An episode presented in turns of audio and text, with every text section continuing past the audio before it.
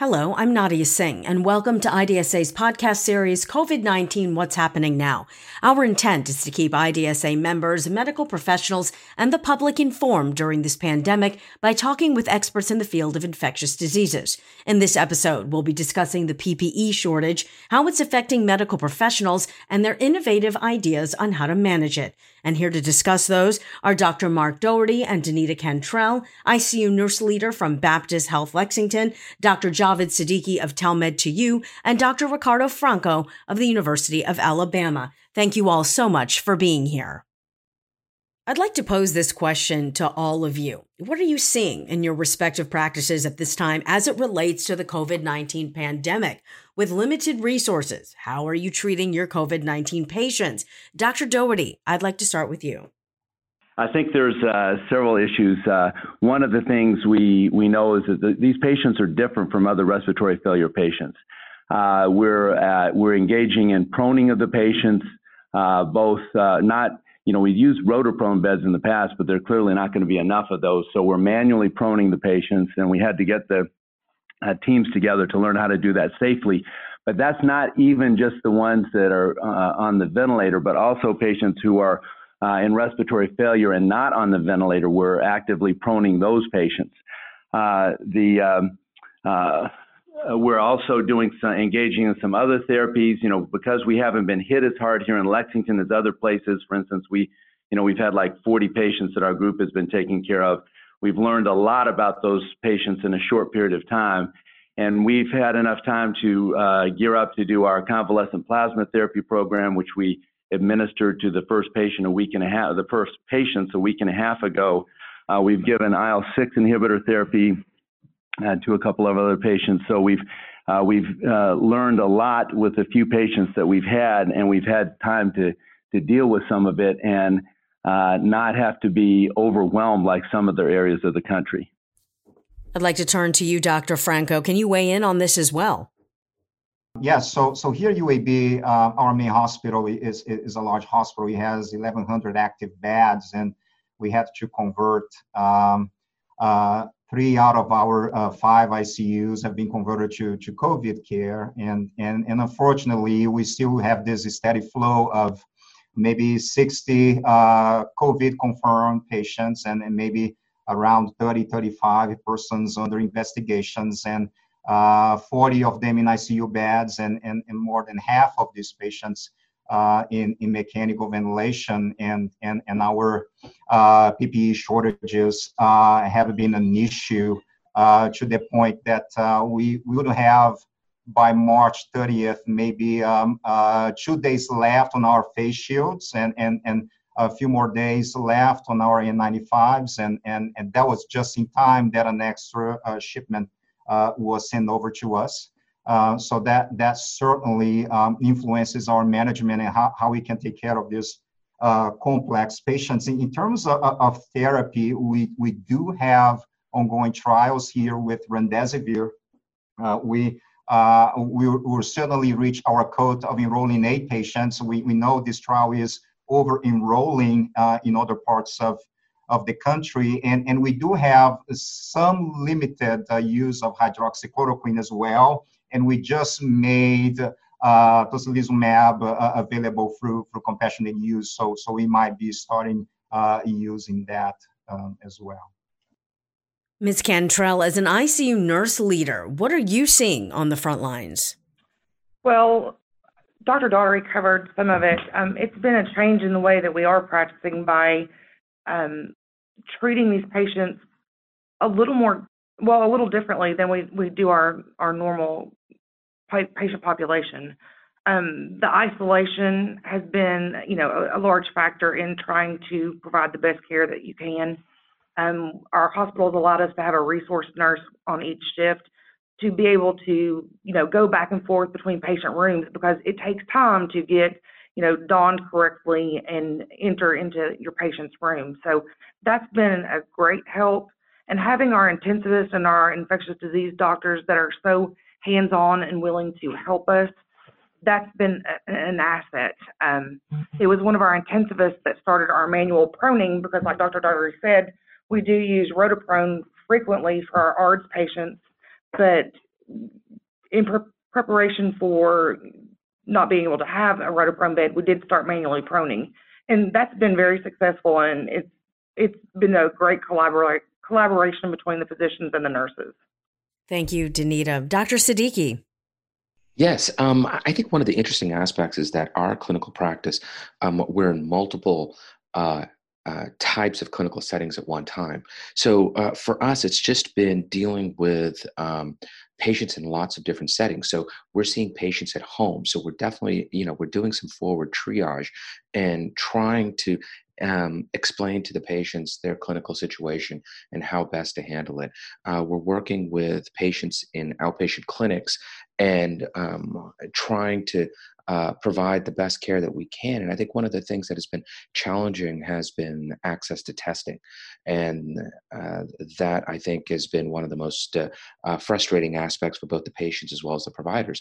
And then in the hospitals, since we cover such a fairly large geography and cover a number of hospitals um, of all different sizes and locations, we're seeing a stark um, um, variation in presentation. In one of our more urban hospitals, we're definitely seeing um, a lot more um, cases of COVID 19 and presentations. There have been everything from mild to moderate, uh, all the way to requiring ICU care. And then some of our more rural hospitals um, are just seeing the mild to moderate patients. So, trying to keep, as Dr. Doherty said, um, this incredibly complex pandemic with a complex, varying presentation state. Um, it's been challenging, but it's also been incredibly interesting from an infectious disease standpoint. And it's been wonderful to see um, the utilization and the application of telemedicine across all these different clinical settings. I appreciate that insight, Dr. Siddiqui. Dr. Doherty, I'd like to turn back to you now. You and I recently discussed some of the innovative practices your 11 person ID facility is putting into place to deal with the dire PPE shortage that healthcare professionals nationwide are facing. Can you tell us about those? Well, I think there's, you know, there's several issues here. One, in terms of conservation of PPE, one of the first things we need is rapid uh, point of care testing, and that's ramping up pretty quickly. Uh, we, uh, you know, in the last few weeks, we've been waiting sometimes 10 days to get the LabCorp test back on these, and these patients have been in the airborne and contact precautions, and we're just blowing through the PPE while we're waiting for the test to come back. Whereas if we had a rapid point of care test, we could get them out of the uh, airborne and contact precautions. Um, another thing that we've really emphasized, as I mentioned before, is telemed- telemedicine in our own hospital. We're trying to strictly limit the number of uh, healthcare providers that are going in the room. Uh, the only ones that should go in the room are the ones that are delivering direct patient care. The doctors really shouldn't be going in the room just to examine the patient. If they have to put a dialysis catheter in, then so be it. They have to do a procedure on the patient. But otherwise, everything can be done outside of the room. Uh, where we started off using these kind of uh, what I consider clunky uh, uh, uh web connected devices with a computer on a cow and an iPad. And sometimes the audio would work and sometimes it wouldn't. And sometimes it would take me over an hour to examine one patient. So we've now switched to using uh, iPads. Uh, they could either be dedicated to the room or be brought in and out of the room and cleansed. Right now, we're bringing them in and out of the rooms and cleansing them. And then I have a Bluetooth stethoscope with uh, earpods that I'm using uh, if I need to listen to their heart or lungs. Uh, most of the time, you know, these patients, you, you don't really have to listen to their lungs every day. You can see what their lung function is by their ventilatory settings and their radiographic studies. Uh, but you can really get a surprisingly thorough physical exam with the assistance of the nurse. And this is not just uh, an issue of, well, the doctors shouldn't go in, but the nurses should. It's really an issue of no one should be in that room that doesn't absolutely have to be in the room uh, for, for direct patient care as a PP conservation issue. And uh, if you have two people blowing in and out, I remember seeing a FaceTime video of a nurse a few weeks ago that said, I just blew through 50 N95s. And that was in one day, taking care of one patient. Our nursing staff is using one N95 at most in a day and really trying to stretch it out. So we're having each individual provider reuse their N95s. We're protecting the N95 uh, to mitigate the fomite issue. We're protecting that with a surgical mask, which they then throw away. And we're also protecting them with a face shield. So they're going in with a face shield the N95, a surgical mask covered by the N95, and then reusing the N95. And at one point, we said just until it's soiled. So one nurse this weekend said that he thought he would have used 200 N95s in place of that one that he had saved if we weren't doing it this way. So I think in this situation, you know, we have we have limited resources. Uh, we have to risk stratify and try to figure out how we're going to radically conserve and preserve our uh, our personal protective gear. And uh, you know, ultimately, we'll be doing um, uh, hydrogen peroxide gas sterilization. In fact, I think that's going to be up and running this week uh, here. Uh, so perhaps we'll just need to use each individual just need to use one N95 a day, and then we'll gas uh, sterilize them with hydrogen peroxide. Uh, but I think there we have to think out of the box in the terms of the way that we're uh, delivering care. We really shouldn't be having people in there. Uh, an ID doctor really shouldn't be even going in the room, for instance. Uh, you can do everything outside of the room that you need to do. Uh, we did a video of, of what I'm talking about and put it up on our website uh, last night. It's lexidc.com. And uh, so anyone who wants to is, uh, you know, can look at that and see how we're trying to, you know, preserve the N95s. And I think this is a, a message for places that don't, you know, have enough N95s or other PPE. Uh, we had a shipment coming in of 300,000 and then they were just diverted and disappeared. So we can't depend on someone else to come to our rescue. We have to deal with our own resources here.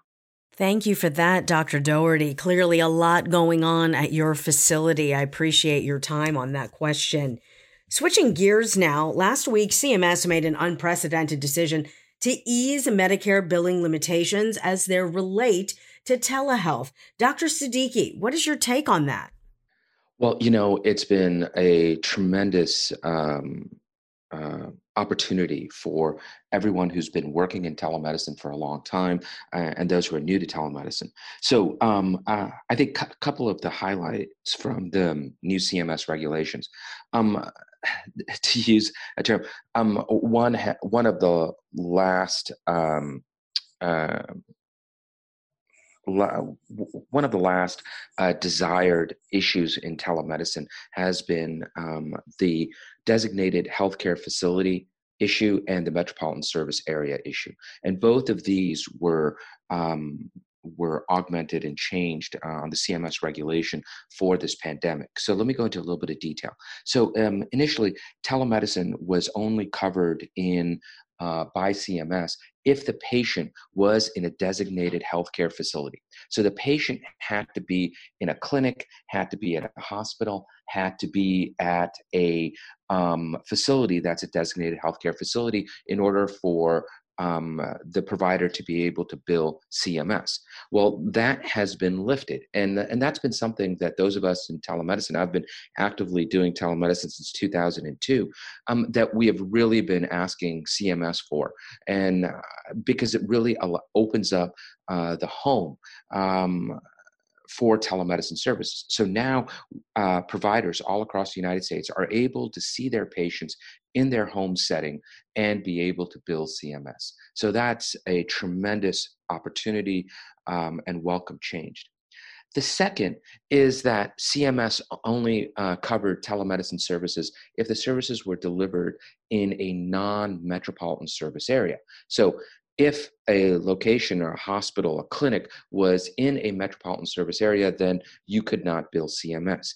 Again, that designation has been lifted during this um, um, during this emergency period. So now you can deliver telemedicine services regardless of the location the patient is in and regardless of the location your clinic is in. So th- this really just opens up everywhere uh, for the delivery of telehealth services. I think this is incredibly important to providing good healthcare and to providing access to healthcare for the population, as well as really getting people who uh, never really considered telemedicine to um, use telemedicine and realize the power of the medium and really also realize that at the end of the day it's just a tool. They're still they're still the physician they're still the provider delivering their healthcare. The te- uh, telemedicine is just simply a tool for them to do that. Is this the solution to the PPE shortage? Well, I, I really want to um, acknowledge Dr. Doherty and his innovative thinking. Uh, Dr. Doherty and I have been talking about telemedicine for years, and I think that um, what Dr. Doherty is doing and some of the other um, uh, hospitals across the United States um, looking at telemedicine as a PPE conservation tool is absolutely fabulous. Um, that's been something we've been talking about for a long time. When you're using telemedicine, you're not only increasing access to care, but in this setting, you are preserving PPE.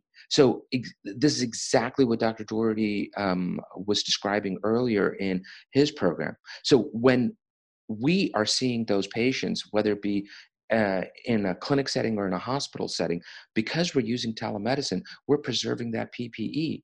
And right now, that is, a, as everyone knows, is an incredibly important concept. So, um, my uh, infectious disease mentor, Dr. Steve Jose in Santa Barbara, was just telling me over the weekend that they too are uh, doing this, and the fact that they're using iPads um, in order to see patients for regular rounding. Obviously, that um, this again allows all the different consultants that are seeing a patient to be able to see the patient, interact with the patient, but yet not have to utilize um, PPEs in order uh, to uh, evaluate the patient on a daily basis. So uh, one of our hospitals, what we've done is uh, we've placed uh, uh iPads, uh, designated iPads in all of the ICUs. So in each of the ICU units, um, we have designated iPads. Um, we have them numbered um, very innovatively, ICU 1 through 9. And any of the healthcare consultants uh, can access those at any time using our secure network and are able to see the patient interact with the patient, um, assess the patient, again, without using PPEs. So I think it's a tremendous uh, opportunity. I think it's something that we need to do more of throughout the United States. And it's uh, refreshing to hear uh, the success stories that everyone has with regards to this strategy. Thank you for that insight, Dr. Siddiqui. Moving on now, let's talk about the emotional toll and anxiety healthcare professionals are dealing with as they worry about exposing not only themselves to the virus, but their families and others. Dr. Franco, let's start with you this time. Are you and your teams dealing with this as you treat COVID 19 patients daily? Yes, uh, we, we certainly um, uh, seeing a, a tremendous uh, emotional toll, uh, a tremendous uh, anxiety. Um, we, we did have um, a, a, fair amount of employees and um, healthcare workers that um, um, uh, were exposed and, and infected, and, and they do require a, a very close follow up uh, in, in every aspect of their care, uh, including the fear of spreading it and um, and of course their uh, health condition uh, itself um, it, it is uh, something that we're paying uh, a lot of attention to and even uh, offering uh, physicians and, and employees uh, who test positive and who wish to isolate from their families, uh, providing housing resources for them here in our UAB campus with um, um, food assistance and, and, and all those needs that, um, that, that arise. And, and of course, uh, really discussing for the ones that they are able to distance themselves at home uh, to take all the steps not to bring the disease home. And for those who are infected and able to isolate in, in, in a different room uh, to do that and be followed and, and, and be oriented to, to compliance and, and that emotional support through quarantine and that, that lonely time where um, there's not so much to do and a lot to think about. So, so we we do find very importantly that that regular calls and, and just checking on them, even if everything else is under control, that that takes this emotional toll away from them. Thank you for that, Dr. Franco. Danita, I'd like to turn to you now. What are you and your team seeing as you deal with this emotional stress and anxiety right now? Um, I would agree with a lot of what he just said. Um, it's very stressful it's the staff, they see, um, we had a physician assistant and a physician both in um, the ICU on ventilators, very critically ill.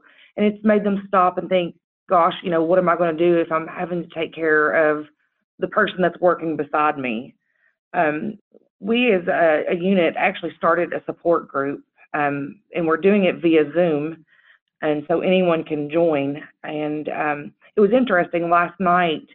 The fear of giving it to others, of course, was one of the hot topics, but they also felt guilt, um, guilt for being away from their families, having to send you know their kids to their parents' houses or you know or other places. Um, it, has been very, very, very stressful on them.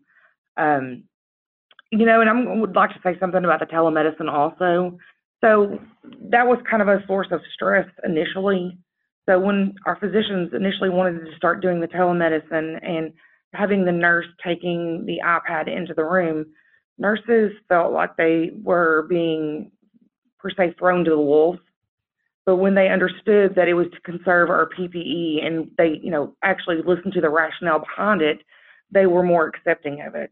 And one thing that I would like for all the physicians to to think about is coordinating with your nurse and making the time where it's not an additional time for the nurse to have to go into the room, that you all are coordinating your care so they can go in the room while they're doing something already and then, you know, include the physician exam.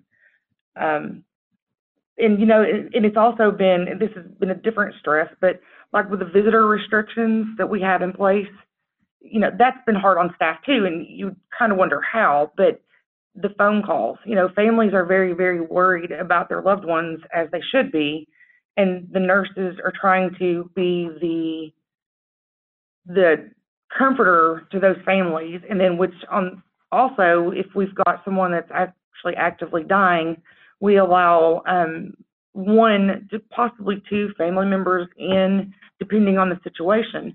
But there was a, a situation a few weeks ago where it was only the wife of a patient.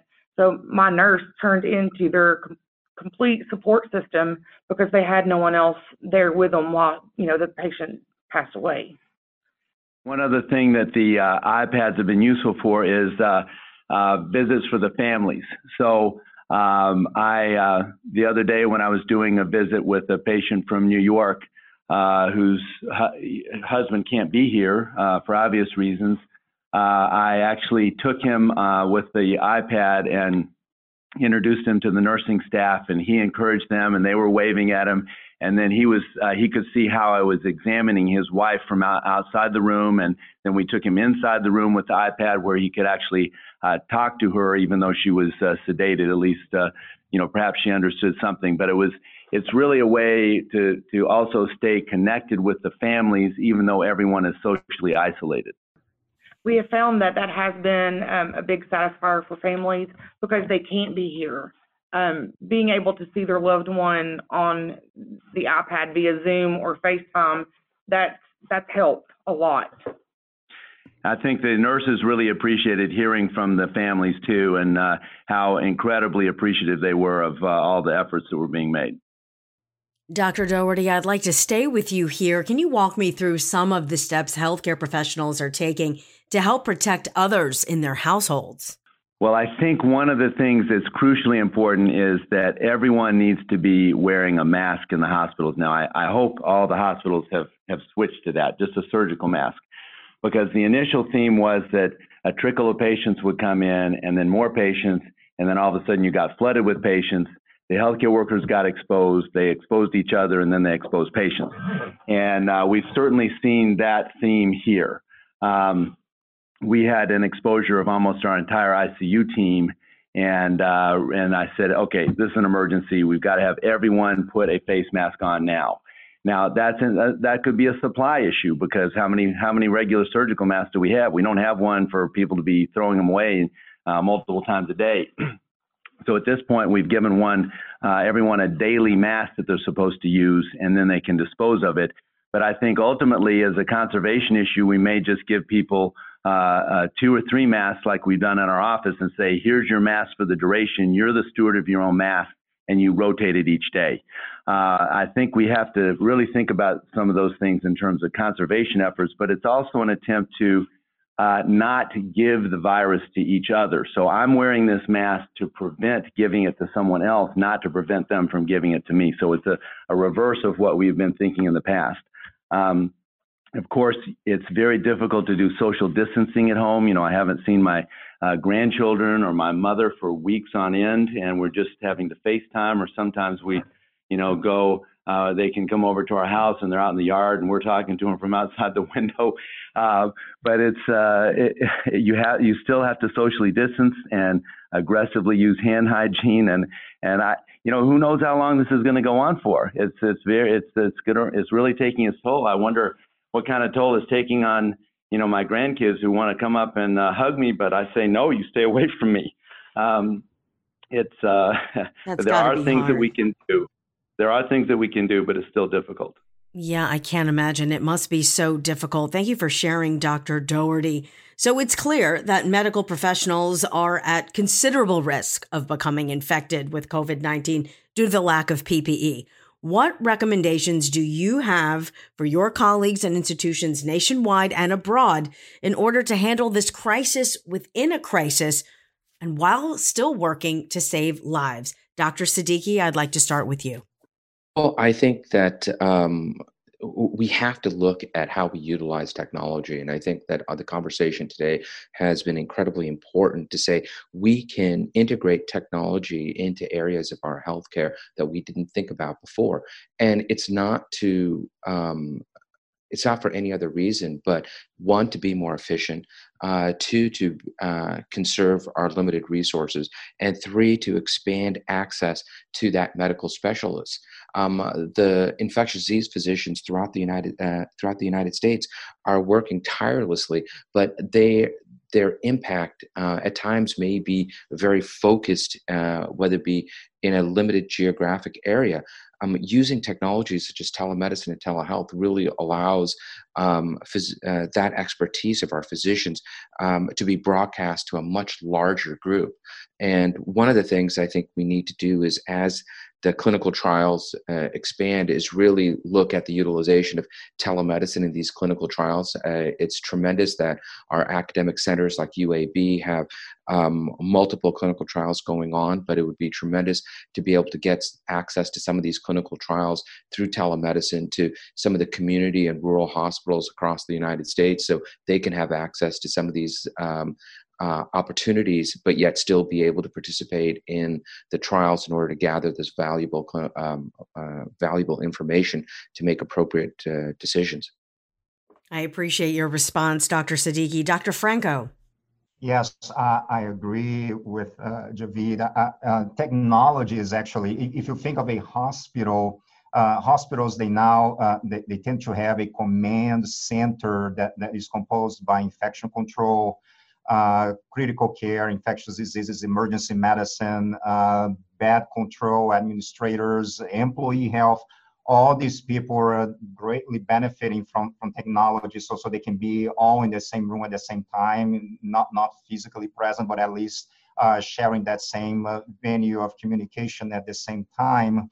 And that hospital leadership also have access to health officials who in, in, in their turn uh, contact the, the, the, state governments uh, at, at, the federal level and the manufacturing production and the purchases and allocations that hopefully technology is going to actually help PPE to reach us um, uh, in, in a faster way. So I, I, I cannot agree more, but, but uh, with the, the role of technology, uh, and in the meantime, uh, we're doing everything we can. I mean, hospitals, they're really they're really doing their best already to limit how germs can can enter the facilities. We, we have canceled all elective procedures. Um, I, I, do echo that, that we're also using telemedicine in our units. We do, we do have iPads. We do have uh, um, um, uh, rolling cows with similar capabilities. So, so uh, we're limiting uh, the amount of people entering the rooms and, and doing physical exams,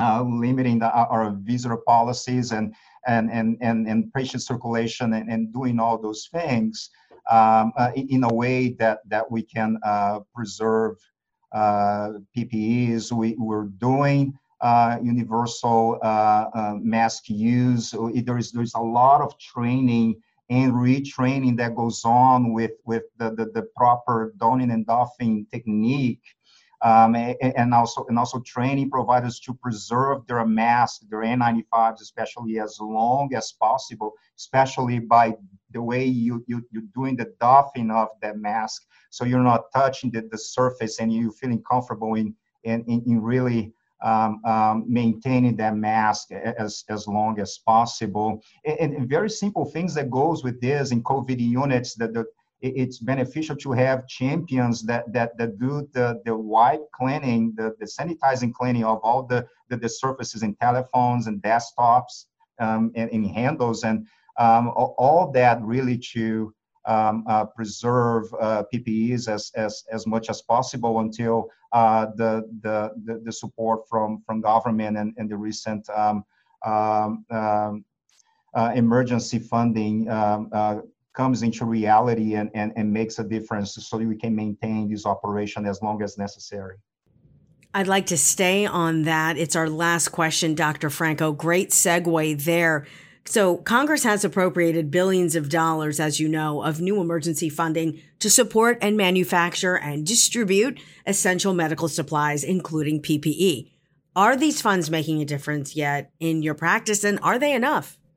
Yeah, so uh, like I mentioned, uh, uh, our hospital has been uh, hit hard by um, uh, this this uh, COVID nineteen tsunami, um, and, and, we're really at a situation before the last PPE supply. Where we're counting our days left on N95s, procedural masks, and and isolation gowns, and um, so so our PPE was really running short.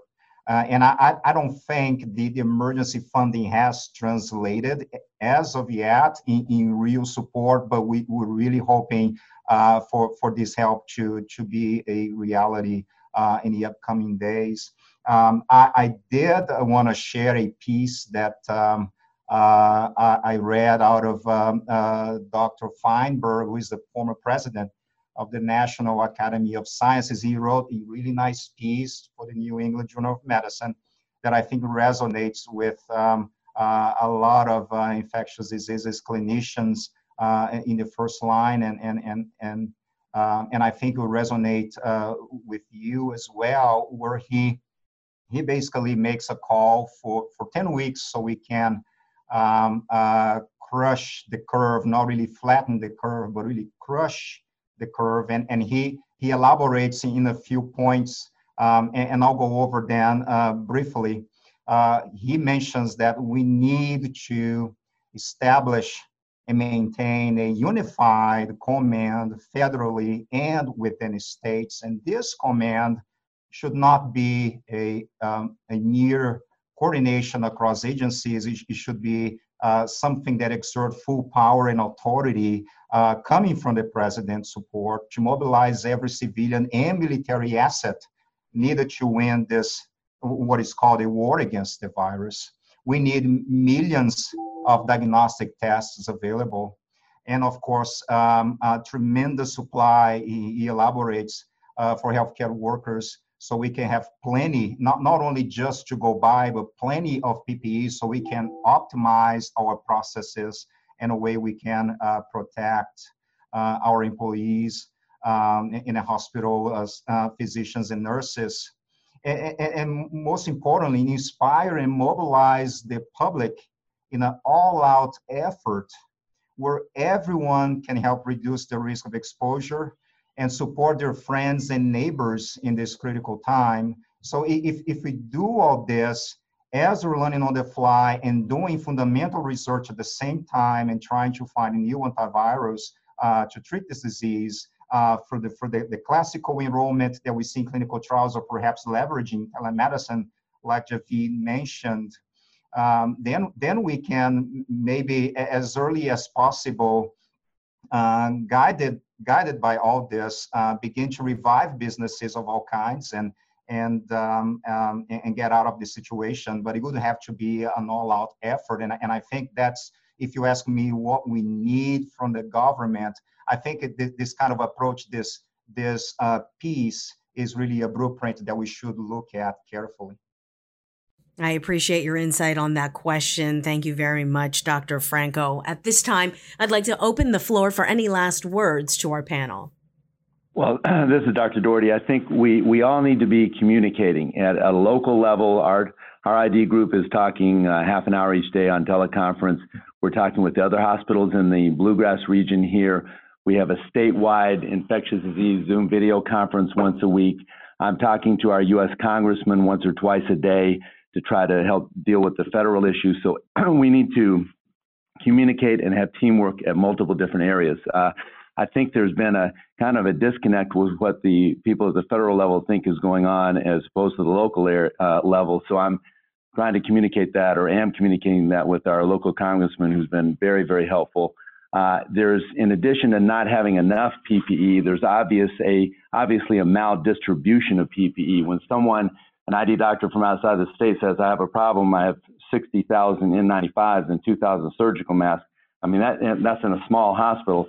That you know that tells me what I'm kind of suspicious of that there's a, a maldistribution issue, and we really need you know companies that are involved in you know supply supply uh, chain distribution working on that with us. But um, in in addition to that, I think if we really radically conserve uh, our PPE, like I've been talking about, we we can get over this and have enough PPE and don't have to run out and tell uh, healthcare workers to go in and take care of a patient with the scarf on, like happened in some areas.